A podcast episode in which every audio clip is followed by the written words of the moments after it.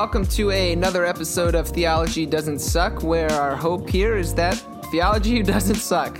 Uh, with you today, as always, is myself, Josh Patterson, and my. Ah, man, I have no adjectives. My co host, I was trying to think of a good one, Marty. I'm sorry, but my co host, Marty. I have no I was going to say esteemed Esteemed co-host. co host. Yes. Esteemed yes. co host, Martin Frederick. Martin Scott Frederick. Martin Scott Frederick. There you go. does kind of sound more uh, more glorious than I probably actually am. So. Ah, yeah, Martin Scott Frederick, and and you can say that you have like a degree or something to make you seem cooler. So I with do. that. perfect. I, I know. we'll move on from that though, Marty. Yes. Uh, so anyway, typically, uh, Marty, we uh, when we do these things, we have a little bit of banter in the beginning, which um, I don't know if you've gotten feedback on this, but my grandmother gets like kind of pissed. She's like, Josh, just talk about what you are going to talk about. Stop talking about hockey or like whatever. And so, uh, but instead of doing that today, um, I think we have a really cool opportunity because we have a super cool guest. Uh, her name is Sarah Bessey, and she's with us right now. And I actually wanted to include her in our conversation. So why don't we go ahead and bring her in? What do you think? I think that's great. Hi, Sarah.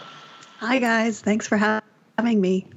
And I'm I'm always down to talk about hockey, so that's that's fine too. Oh, That's- we'll have to ask her the question anyway. yeah, that's so perfect. So we we have a uh, before we um, jump in, we have a question that we ask everybody who comes on the show, and uh, it's like we play it up like it's this really big deal question, but honestly, it's not. Um, but the question that, that we build people up to is, uh, what's your favorite hockey team? That is a I know good question. exactly where she's going to go. All right. I don't know if you do. It might Yeah, maybe I'm surprise you. wrong. Yeah, rock. Okay. Uh, I have grown up and am an ardent fan of the Boston Bruins Ah, Oh, interesting. Okay. and uh, also the Calgary Flames. Okay. those are my those are my two teams for sure. that was not what I thought you were going to say. I I figured. Yeah, you're probably going to guess like the Canucks or something. Yeah, exactly. No, we have not. Uh, we are pretty new to the area. We've only been here for about 15 years. Okay. Uh, but my dad was a huge Bruins fan. Came of age, you know, um, you know, back when it was just the original six. Oh, and cool. we- we lived in the prairies in Canada, and so your two options were either Toronto or Montreal. And so, of course, he picked Boston. and then we've all been raised in the uh, in the tradition of the Boston Bruins ever since. And then um, I lived in Calgary. It's uh, what I consider hometown, and so that was um, the team that I kind of uh, you know adopted um, back in the '80s, and have always been a, a Calgary Flames fan as well.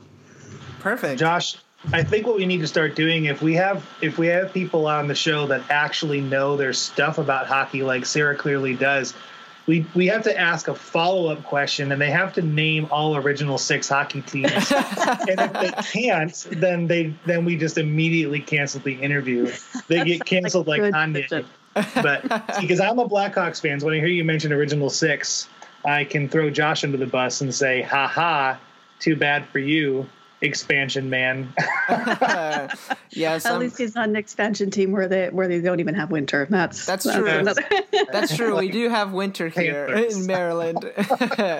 and the Washington Capitals, as I always say this because I know it's true. It's in the Bible, I think. Uh, that Jesus Jesus's favorite hockey team is the Washington Capitals. So Oh, brother.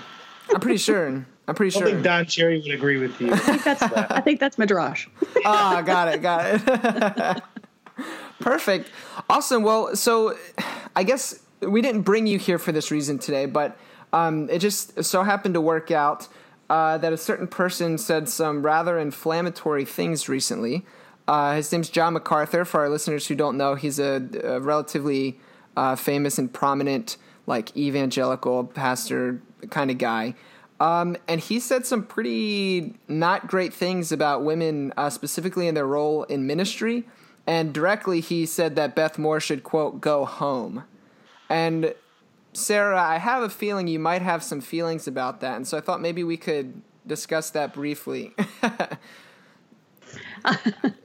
I, did have some thoughts and feelings. um, yeah, I, I think that in a lot of ways, um, nothing that John MacArthur said is a surprise. I mean, Sure. he's he's had his his cards be very clear about how he feels about women and, and women in ministry, and um, you know, a number of other conversations that have been happening in the church over the last number of years. And so I can't say that there's anything necessarily surprising. Um, I think that the reason why it caused such a furor and such a strong response um, was because it was a bit more than just, of course, Beth Moore, who's a very well beloved teacher. And um, really, you wouldn't find someone who was kind of, you know, more. Um, you know, connected, I think, to a lot of evangelical women, mm-hmm. um, has really taught and uh, ministered and discipled them. I think the thing that made it really um, upsetting for a number of people was the um, contempt. Mm. Right, with which he spoke. Um, the room full of people who were laughing. Yeah. Um, that was upsetting. And of course, that's just such a different narrative than what we hear in Scripture, and then what we, what I believe Jesus tells for women. Um, Absolutely. And so, yeah, everything about it, I think, was was really quite disgusting and upsetting, and and I think in a lot of ways showed the level of insecurity and panic that a lot of um, people can have at the idea of uh, women uh, either preaching or leading or speaking up. Um, and so I don't know. I think I think a lot of us had this reaction. Um, to to his words because we have heard them. Mm-hmm. You know, we've been in the room where we've been laughed at, or we've been told to go home, uh, either implicitly or explicitly, and um, seeing that happen and then seeing the re- response of the of a lot of people to that. I mean, there were a lot of other comments he made that were equally disgusting. I mean, implying that diversity wasn't necessary because then you wouldn't have good Bible translation. I yeah. mean. Yeah. Goodness. Oh. yeah. There's so many layers of everything being wrong with that, you yeah. know, and and, and uh, so I, I, you know, it, it, was a bit more than Beth Moore, but at the same time, that go home comment certainly galvanized a lot of people. Yeah, you know, the, the one thing that stuck out to me, there, the two things specifically, besides the the obvious comment itself, um, was the was the the the, the strong and yet implicitly theologically wrong statement that there is no biblical um, case for women preaching and leading within the church. I mean, it's almost, says, it's like I laugh because I'm just like, do you do you even Bible, bro? Like, yeah. but then because because that's the one side of it. But then the that was disturbing. But then you also remember that if it wasn't on stage with him, uh, there were people in the room. There were probably hundreds of people in the room that had it with them. That uh, he also referred to Beth Moore as a narcissist, mm-hmm. but he has his very own study Bible with his name on it. um, and there were many men, I'm sure, in the room that own that study Bible and probably had it with them. Um, and so, mm-hmm. so many of the comments. We actually had a conversation about this at our church. We we do a, a regular Sunday thing where we have conversation around social issues that have just occurred. So this was the the, the best, you know, most recent recent thing to discuss, and um, you know that was just one of the one of the things was it just like you said it, it wasn't even as much the the comment which which it was but then the idea that you can see that behind those words there is more to how he actually feels deep down inside. Mm. Um, and it's not just simply a, oh, well, you know, listen, here's what I really honestly think theologically, and here's where I'm coming from with this. And like, listen, I know people are on both sides of the fence on this, and I get it.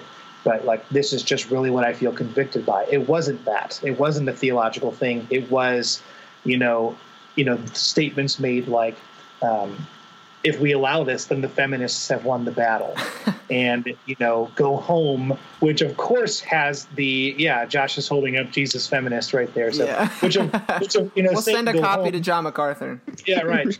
I'm sure he's read it. Um, you know, saying go home, of course, has the, has the connotation of your role is the home in the kitchen and nowhere else. And so to me, like, there is so much beyond it, but, um, at the same time, I just I sit there and I look around the room of people and in that conversation, and look around the room in my church that Sunday morning as I had just got done leading worship, and I see so many women gifted in so many ways that I am not, um, able to lead and teach in so many ways that I cannot, hmm. and uh, and I just think you know I'm so grateful for diversity in the Holy Spirit that gifts men and women to be able to advance the kingdom of heaven here on earth.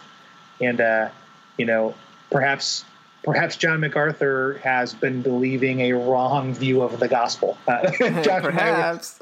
And, and, because he's been believing this wrong view of the gospel, it, it allows him to feel this. I, I, need to get off my soapbox because you're not here to hear my opinion on this, and it's not even the episode conversation, but because um, we could do a whole episode about this.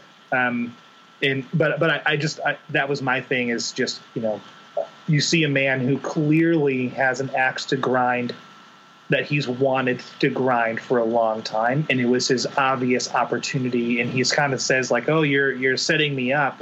But at the same time i'm sure he was like if he wasn't drooling actually he was drooling metaphorically. So yeah. yeah.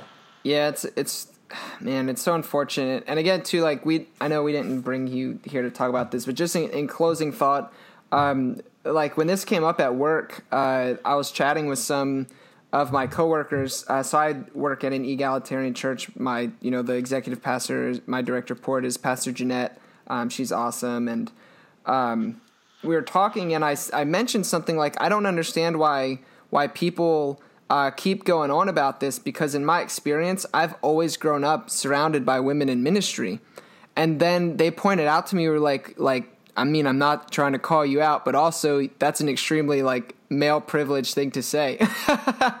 because yeah, you don't have to think yep. about it. You're right. And I was like, "Oh shoot.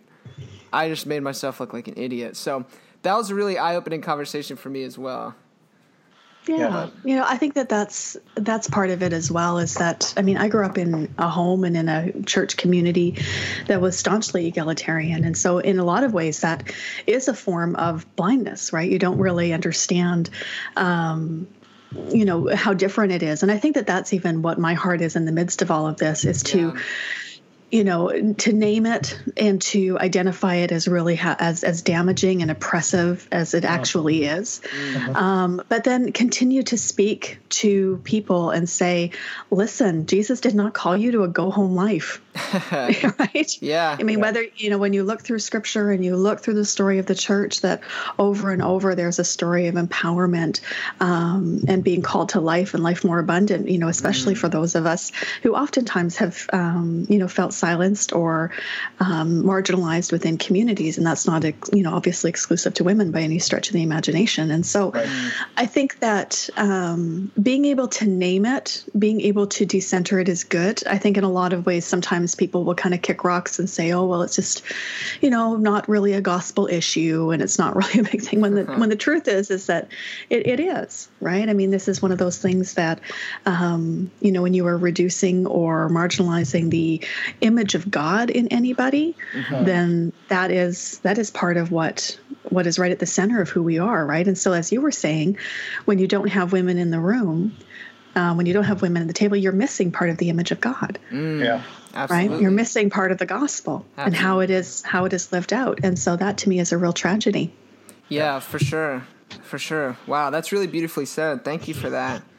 Um, so I guess we'll uh, kind of if you could give you know a little bit of background. I think uh, people might uh, recognize your name from maybe reading one of your books out of sorts or Jesus Feminist, or perhaps uh, they ran into you at some kind of speaking engagement. Um, or heard your name associated with uh, you know some other people as well. But can you just tell us a little bit about Sarah Bessey? Who are you? What do you do? That kind of stuff. Oh, sure. Um, Uh, so I'm a writer. Uh, I've written a, a few books. Um, I also organize a conference called Evolving Faith, mm. um, which I have uh, started with my uh, friend Rachel Held Evans, who passed away earlier this year. Yeah. Um, and we are continuing on with that work um, alongside of Jeff Chu and a number of other people who've kind of come alongside of us, uh, which has been really helpful uh, in in the wake of her just tremendous loss. Um, and then, of course, I speak and do you know a, a, bit of work here and there. I'm on the board at uh, Ministry in Haiti that works with women, particularly around maternal health care. Um, and so that's takes up a, a good amount of my time. And I'm uh, married and I have four children as well. Mm-hmm. So my husband and I have been together for um, over 20 years, and we have four kids that range from preschoolers to teenagers. So yeah. a lot of big feelings in our house. um, and I, as I said uh, earlier, I live in uh, Western Canada, just outside of Vancouver, British Columbia. Mm, cool. I've always. I think that's about it, right? Yeah. And, and except for the Bruins, so that's the important. there part. you go. Each year. yeah, that man, Canada. Uh, that that's a place I've always really wanted to visit. That's definitely on my bucket list, and my my wife agrees. So. I think she's actually been before, and I haven't. So really, I'm the lame one. That's what it I've comes been down to. to. I've been to Sault Ste. Marie, um, because I went to college on the Upper Peninsula of Michigan. So one day, a bunch of friends and I we drove across the border, got a beer, and drove back. that story checks out with almost every American so I, near I the near the border. Yes, I can say I had a Labatt Blue, and it, and it was an actual. Oh, it was an actual Painful. towny bar. It was a, it was it was as towny and Canadian as it gets, and they didn't even. They were like, they, I someone handed them a ten dollar U.S. dollar bill, and they're like, "What is this? You know, we don't want this money." and then I've been hiking in Nova Scotia, so I but I've not been. I've always wanted to go to Vancouver, and I've not been in Vancouver um, or any of Western. I'd love to go uh, anywhere, Northern Canada, and you know, I'd, the the Yukon seems like a place I'd love to visit just for the fun of it. But um, but yeah, Labatt Blue and Nova Scotia. Well, I promise we can do better than Labatt Blue for you. I'm you, sure. you come and visit. the yes. county bar cannot be improved upon. That's just, Yeah, right, yeah. has to be lived. Perfect. Sweet. Awesome. So, um, recently, uh, Sarah, you, you put out a brand new book uh, called Miracles and Other Reasonable Things A Story of Unlearning and Relearning God. Um, I said this to you off air, which hopefully it, it didn't weird you out, but after reading your book, I felt like I know you or I have known you for a long time. And like us having this conversation now is like old friends getting together, you know? Um, so I think that's a I think that's a really beautiful thing. I don't think I've ever been uh, captivated that way by an author, um, and it just personalized the message of your book so much um, in a way that was really helpful to me, um, and actually pretty healing as well. So I appreciate that. Thank you for that. Um, and so kind of like your your book is like this. Uh, almost like uh, like a journal or spiritual memoir of you going through this really difficult um, tragedy, this thing that happened in your life, and kind of you wrestling with God and and all the way out through that. Um, and so I think it'd be cool to kind of just uh, paint that that journey for people. But uh, before we do, why can you tell us like why did you write this book? Who who did you write it for? Why did you write it? That kind of stuff. Well, thank you for everything that you said. That means a lot to me to hear. That's Oh, sure. I think that's one of the things that I wanted right for this book was that sense of being alongside of, of someone of not feeling like it's someone on a pedestal or on a platform in front of you who's just like handing down the word right but there's Sure. a sense of camaraderie um, and journeying together um, you know my first two books um, Jesus Feminist and, and Out of Sorts. Uh, for sure, I used a lot of my own story to grapple with kind of theological issues or grapple with the things that I felt like um, I was encountering in scripture and in the church, and even in this moment in time, right, for kind of where we have been as a church. Um, but that last one came out about four years ago. And then the things that kind of began uh, that I write about in this book, you know, that that starts with a car accident that I experienced very shortly after that book was um, actually coming out, um, really did change me. Right. And in a lot of ways, um, I went back and tried to write the way that I always had before uh, and just found that the spirit abs- was not happening there. Like, or the magic wasn't there, or something wasn't there, and I could try to force it, which I think some people, you know, maybe you can get away with for a while. Um, I didn't get to get away with it, and so in a lot of ways, coming back to um, to writing and coming back to it through this book in particular, I think it was primarily about saying, I literally feel like I cannot continue in any form of public ministry or anything until I have been honest about where I have been for the last number of years and where where I have been even with God. And so, if my first two books were more theological with some memoir kind of you know as a found as a foundation or as kind of a storytelling you know device, this is way more memoir, right? And I don't know that I'll ever do that again. it was you know more about the story and about the things that you kind of explore and encounter um, with the Holy Spirit as you are walking through that. Um, and so for me, it was a joy to write. Um, there was a real lightness to it, even though the subject matter can sometimes be heavy. Mm-hmm. At the same time, it felt really um, necessary.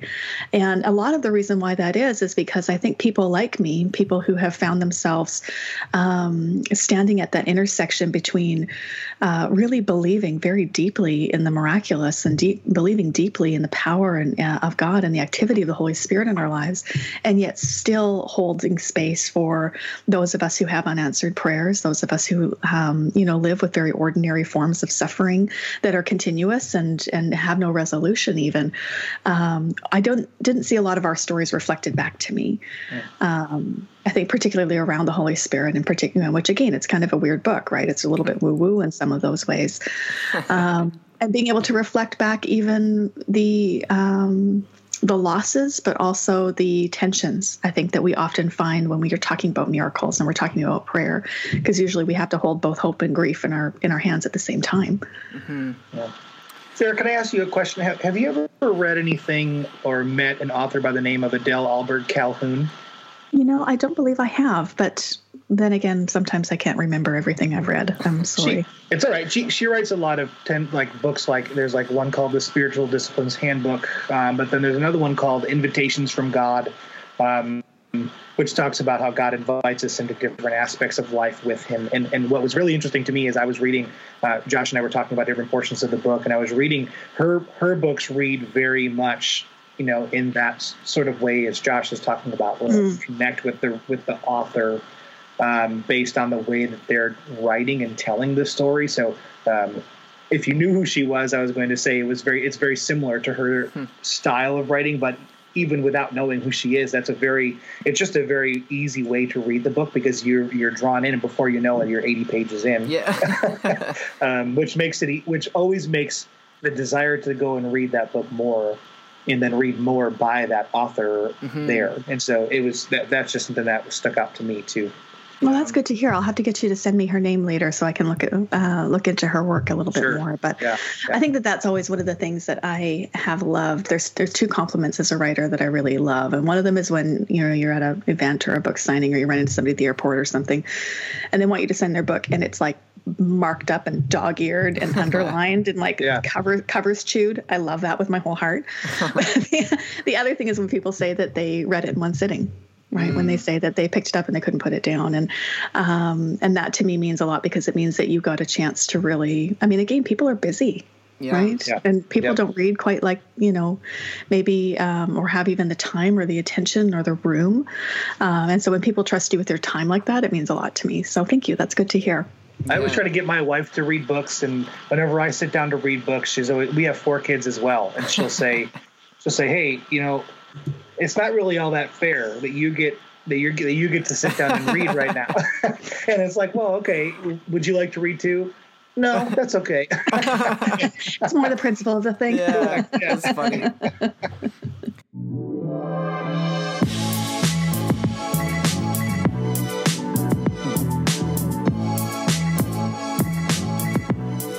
Hello. You are listening to The Theology Doesn't Suck podcast. Dude, Marty, no. That's people don't want to hear it that way, man. It, has to be it has to be more enthusiastic like this. Do you love Theology Doesn't Suck? Have you been listening to this show because you truly believe theology doesn't suck? Th- no, dude. What? Dude, that's that's like that's it's so nerdy. Like people are like people don't think that's genuine, man. That sounds so weird.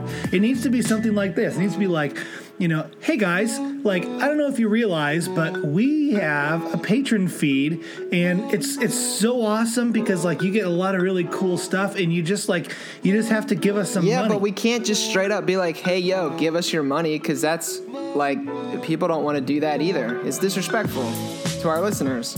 Uh, Okay, okay. So how about we do something like this? How about we do like, hey guys, It's Josh and Marty okay. from Theology Doesn't Suck podcast. And, you know, here's the thing we love doing this podcast, but, you know, as you probably know, it takes a lot of effort. And, like, we've got an awesome guy behind the scenes named Matt who does, like, all of our awesome editing and all that stuff. And, you know, it takes equipment and time. And so, like, you know, one of the things that we love about today's day and age is that there could be people out there that love our show so much that you just want to support us. And so, Josh, we started this awesome patron feed. And like, Josh, how, how can they find it? Like, what, what kind of stuff should they look oh, for? Well, yeah. And then we, we, well, we could tell them then, like, hey, go to patreon.com slash theology doesn't suck.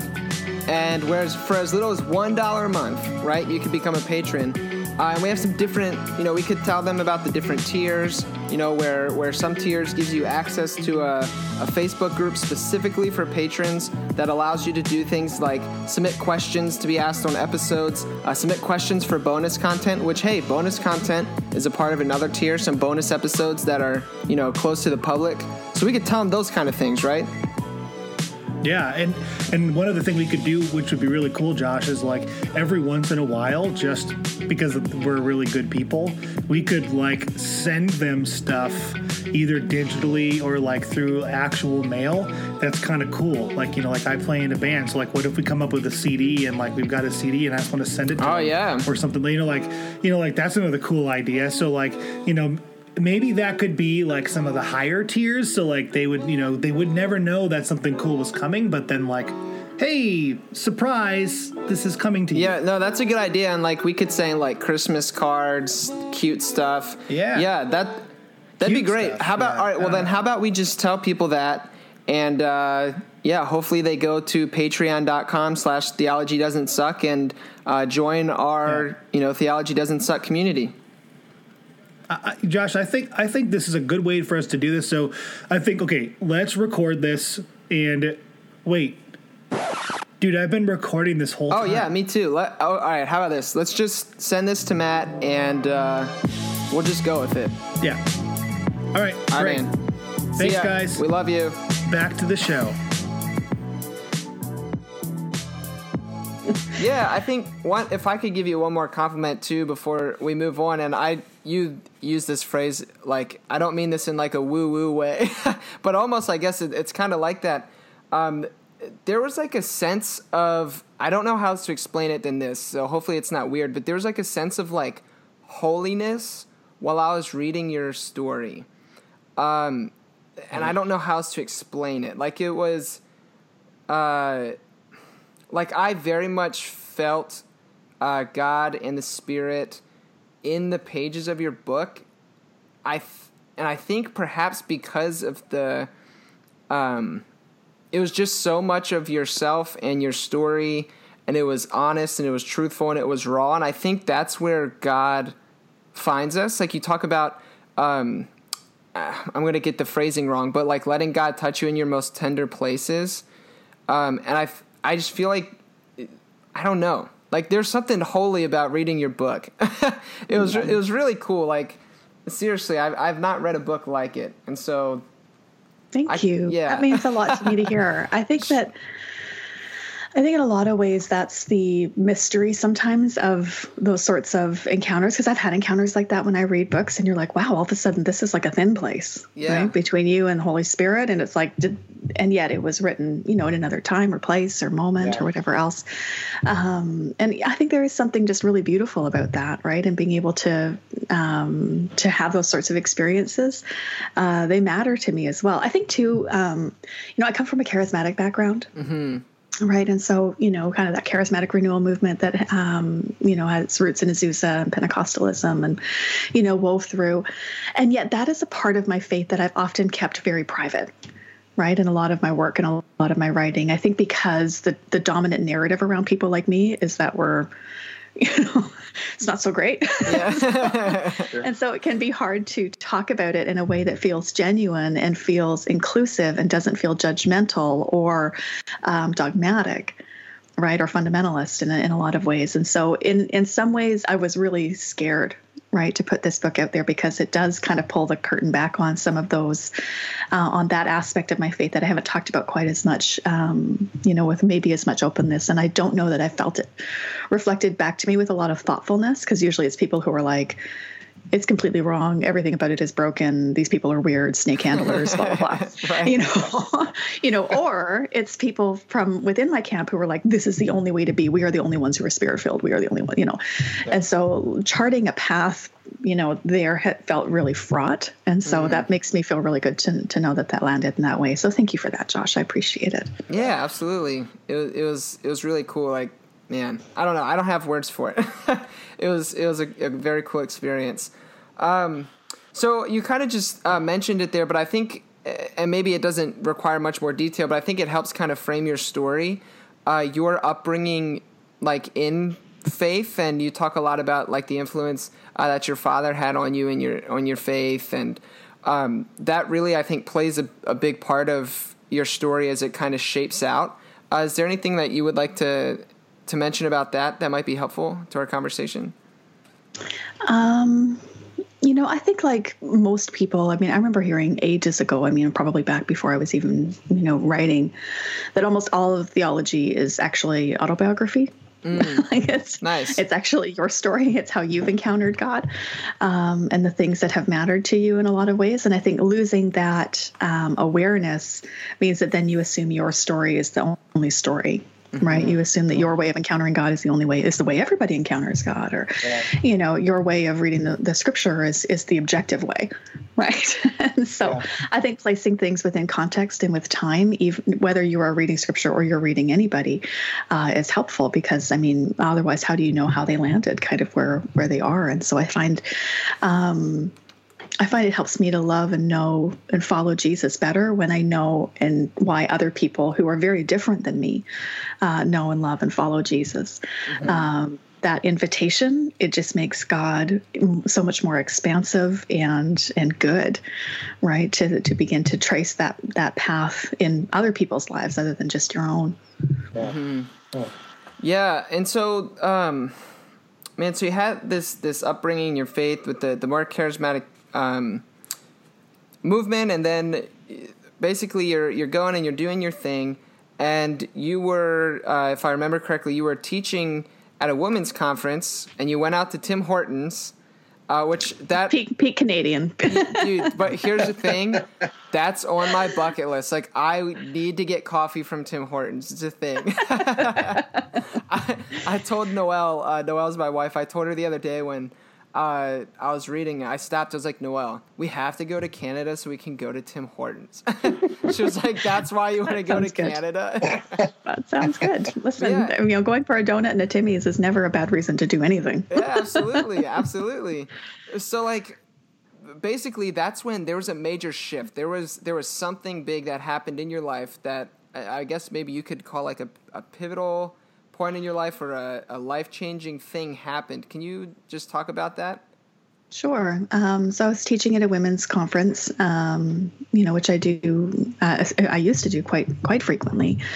Um, and then uh, when I, you know, like a lot of introverts, I think sometimes when you're in those sorts of environments, whether it's a conference or a, you know a busy work environment or something like that, you'll just kind of try to snag a few minutes to yourself and i've learned that having you know a car is a great place to do that and so i just kind of it was a break in the day and i thought i'll just go and get myself a cup of tea or a coffee and so jumped in the minivan and just kind of popped out um, and was in a really devastating car accident on um, on the highway that day and I don't think it's I don't think it's an overstatement to call it a pivotal moment. I mean, it was um, I have my life. It's a demarcation in my life. There's my life before and my life after, mm-hmm. um, and there is God before and God after. Yeah. Right. In a lot of ways, I think that most people who have moments like that, whether they are visible to people like mine was, or they are more internal, um, you are unmade in response to um, something that has happened in your life. And in a lot of ways, the um, there was a phrase that really caught my attention when I was still in in an active healing kind of mode in the years after that, of um, of from a 14th century mystic named Meister Eckhart, and he would say, uh, "God becomes and God unbecomes." Hmm. And then there was almost like this cyclical thing too, especially in the German, um, which I won't attempt to inflict on anybody. so Canadians from Scottish descent should not attempt German, I guess. but there was this sense of that there God unbecomes and then God becomes, that God unbecomes and God becomes, and that any time that you think you've kind of got your box suitably built around God, this is how God acts, this is who God is, this is how God interacts with me, this is what it all means. Um, you know, an experience like this. Um, it shows you, I think, the limits of those boxes. Mm. Uh, well, you know, and this is the tenderness of Jesus that at the same time that that box can get exploded, and all of a sudden you're kind of sitting in this space in the ruins of it almost, and are like, I don't even know where the street signs are right now for who God is. Um, somehow, still, Jesus will meet with you within the boxes that you've created, mm. uh, and learning how to see that you know we are unmade and then remade in response to the ways that God is made and unmade for us. Um, and again, don't misunderstand me. I don't mean that in the sense of um, that God actually is unmade, but more perhaps our perception. Yeah. Right, our perception of God, our image of God, our way of understanding God. Um, we are always being remade in response to, you know, the unchanging one. Right? Yeah. It's just that we're receiving greater awareness or greater revelation or understanding. We're living longer than a hot second and understanding that way of doing it is not necessarily the way that everybody will, will be able to do it, right? Sure. Yeah, absolutely. So, what are like what are some examples or or some uh, ways that um, God has been was like unmade for you during this these experiences, and then we'll we'll jump into how He was remade because I think some remaking happened in some uh, unexpected places. But I'm interested first what what uh, kind of unmaking happened for you. You know, it's an it's an interesting story for me from that perspective because. Um, in a lot of ways, the story in which I came to miracles at is, is maybe a bit different than the majority of you know the the church at this moment in time. Um, a lot of people, for instance, um, you know, are taught that everything passes through God's hand, that God is sovereign, um, and God is the author of everything, right? That everything's ordained by God, and so therefore your suffering, your cancer, your divorce, your you know poverty, or whatever it is, um, is directly from God. And so then you're left to grapple with, well, what's the nature and character of God? Whereas the way that I was raised um, was that God was good, right? And that God wanted, and, and, you know, for all the faults and failings of the, you know, charismatic prosperity gospel and word of faith movement, it gave me a really beautiful picture of God. It gave me a, a picture of God who, that was uh, for your thriving, uh, for your flourishing. Um, but then on the flip side, that gave you then this sense of, well, if God is good and God longs for my health and wealth and prosperity and whatever else it is, uh, and if that's not happening, if my prayers aren't being answered or those things aren't coming together for me, then the problem must be me. Mm, hmm That it's it's my lack of faith, it's my lack of goodness, it's it's me that's not measuring up, and that is a terrible burden to put on people and so either way, you end up with something about God that's not that's kind of right, but kind of not. Mm-hmm. You know, on on either way that you kind of uh, end up approaching it. And so, for me, a lot of what had to be unmade was, um, for some reason, even though I walked away from the way that I had been taught to understand God, particularly from a, the Word of Faith movement, you know, years ago, 20 years ago, even. I was surprised how much of a secret prosperity gospel still existed in my heart. Mm much I still kind of really, even though I said I didn't, maybe I really did believe that if you are faithful and if you are good and if you're a winner, Jesus likes you more. right. And they're having that unmade. Um, you know over and over again really anybody's life you know you you encounter the fact that that that's not true right? Um, but that was one that i was surprised by i think um, as i grappled with it. I think especially because i had spent a lot of time um, on doing that actively for the last 20 years and really um, finding the nearness of jesus uh, particularly on the margins of our society and seeing that that's actually the center of the kingdom of God. What we consider the margins is actually the center of the kingdom of God. And so, you know, re re understanding that, remaking that um, was really helpful for me. Um, and it was definitely a reset. But at the same time, I mean, going into even you know the next question I know you were planning on asking, uh, in a lot of ways, then I backed away from the language of miracles. I backed away from praying for miracles, from praying for healing, from believing that those things would happen. And instead, it just became, you know, a nice story and so having things like the miraculous breakthrough in my life in an actual real way was unexpected and undeserving and in a lot of ways very disruptive right it's like well i had a tidy narrative my tidy narrative was that this doesn't happen anymore you know? And so there was always kind of this counterbalance of, of both and. I didn't get mm. to have an, i didn't get to have an either or story. I had to i had to be able to hold both of them. Yeah. Yeah man.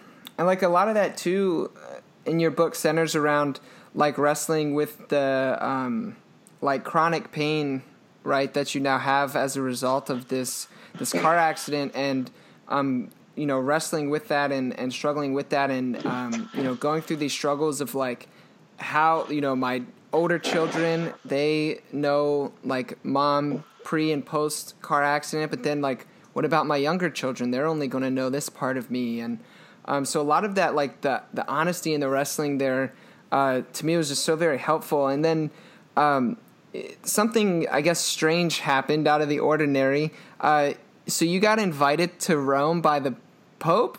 Is that listen?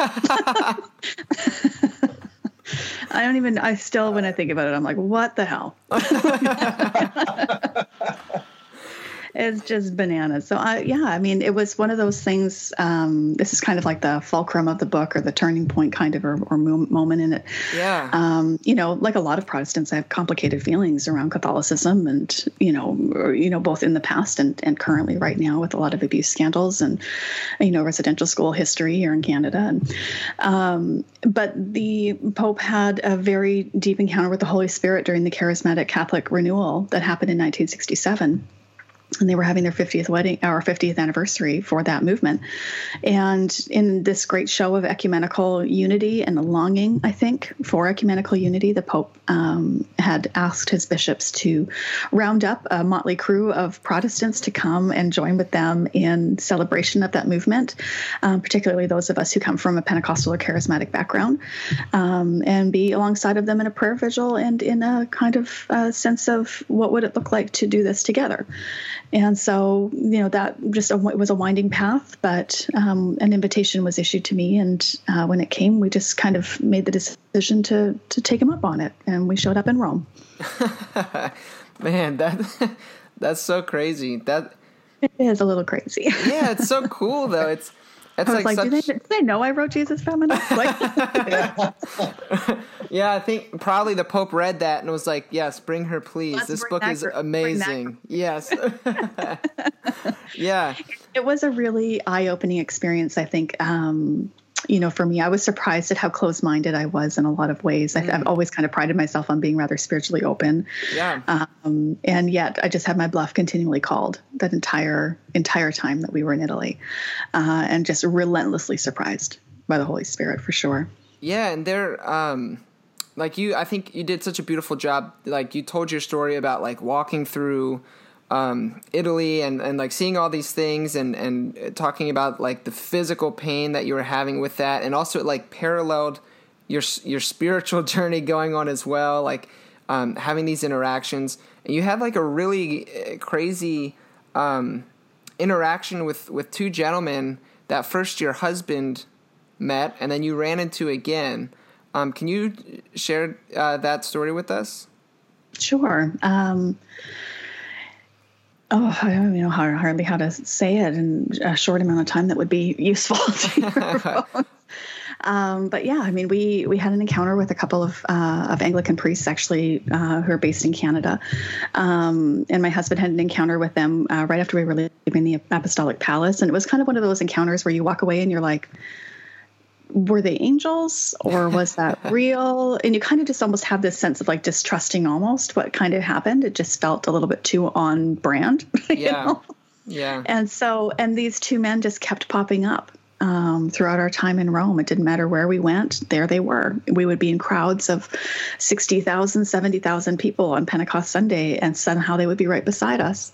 Or we would gather with 12 people in an upper room to pray, and somehow they were there. And it just was kind of one of this, these things, and, and the encounters with the Holy Spirit that we had that was um, in relationship to uh, their presence was uh, really remarkable and in a lot of ways messed with, I think, all of us uh, that were there, and um, and yet at the same time, it was very ordinary. Right, mm-hmm. there wasn't anything particularly spectacular, maybe from the outside, um, and yet, yet God was at work. And yeah, that hmm. it's so crazy too. Like the the story that you share, the the really crazy um, story that you share uh, about them in the book um, was just so like mind uh, mind boggling to me and, and so cool. Um, and I want people to, to go out and read your book. So thank you. Yeah. So uh, to to be fair to your time, um, the way you tell a story at the the end of the book. Uh, that I think was just so uh, beautiful and really wrapped things up nicely. And it's in your chapter that you call it Broken Flowers. Um, can you just give us the the rundown of that, and then I know you have to go, and we want to be respectful of your time. Oh, thank you. Um, well, at the the church that we were we were at, they had an Easter service tradition of you know when you would walk into the church on Easter Sunday, there would be you know an eight foot bare wooden cross wrapped up in chicken wire. It's just the most hideous thing you've ever seen. it's really upsetting. And so the first time that I saw it, I remember feeling very, very almost like a visceral you know drawback from it. It was just very didn't seem very Easter y. Um, but then as the service went on at the end or the middle point of the service i looked as the whole community of the people of god um, had buckets of flowers under their seats or, or bouquets of flowers or you know kids had stopped and you know picked crocuses along the highway or something or not the highway but you know in their front yard and things. And so at the point in the service, all of a sudden everybody began to just flow up towards this cross and thread the chicken wire with the most beautiful flowers mm-hmm. um, you had seen. So by the time worship was done, this thing that had been so um, upsetting and ugly uh, was transformed, and death even was transformed into something that spoke of new life and beauty and mm-hmm. resurrection. And it was incredibly moving to me, just the metaphor of it, but even just seeing it actually happen at the hands of the people whom I worship with and who are my people. Um, and so I've always loved this uh, tradition that we had in, within our community and uh, look forward to it all year long. I cry the whole service in anticipation of it and then when it's happening. And so on this one particular Sunday, though, um, we had brought our flowers and um, I had uh, our youngest was quite small at the time and I had her in my arms. And as we were kind of worshiping and we were standing and people were kind of moving around and um, when it came time to go and put the flowers on the cross, my uh, uh, one of my daughters just was almost in tears, and she just pointed at my feet and she said, "Mommy," she says, "You've been stomping all over our flowers." And you know, sure enough, like they had somehow kind of moved out from underneath my chair, and I had basically ground them under my feet as I was kind of, you know, swaying with the baby as mums kind of tend to do when you're moving around, keeping happy and stuff. And so, of course, you know, just they're, you know, bruised and broken, decimated flowers. And so the lady in front of us gave us a, you know, a bunch of her flowers. It was very kind and generous of her.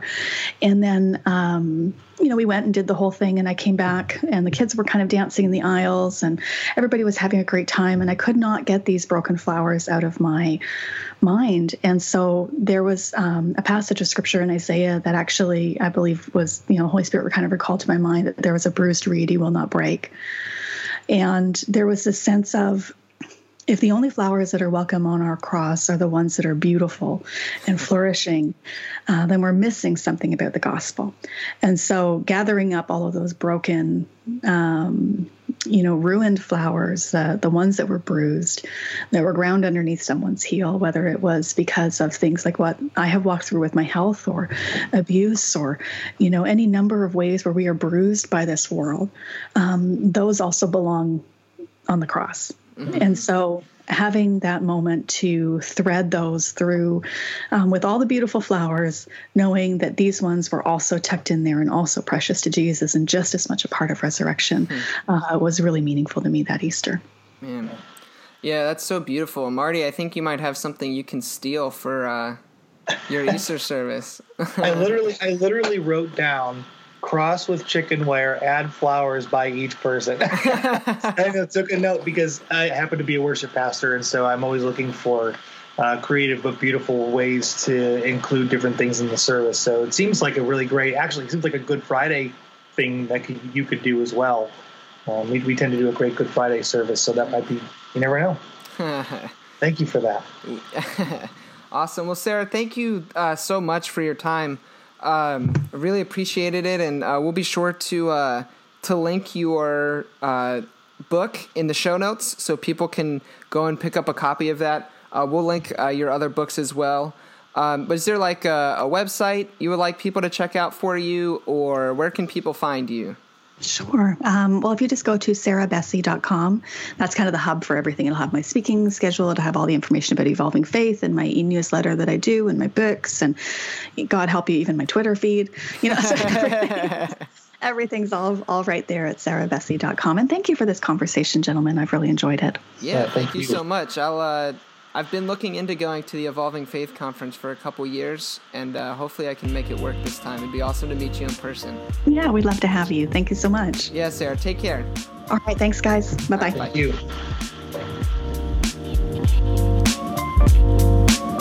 Go Caps. go Blackhawks. And for Sarah, go Bruins.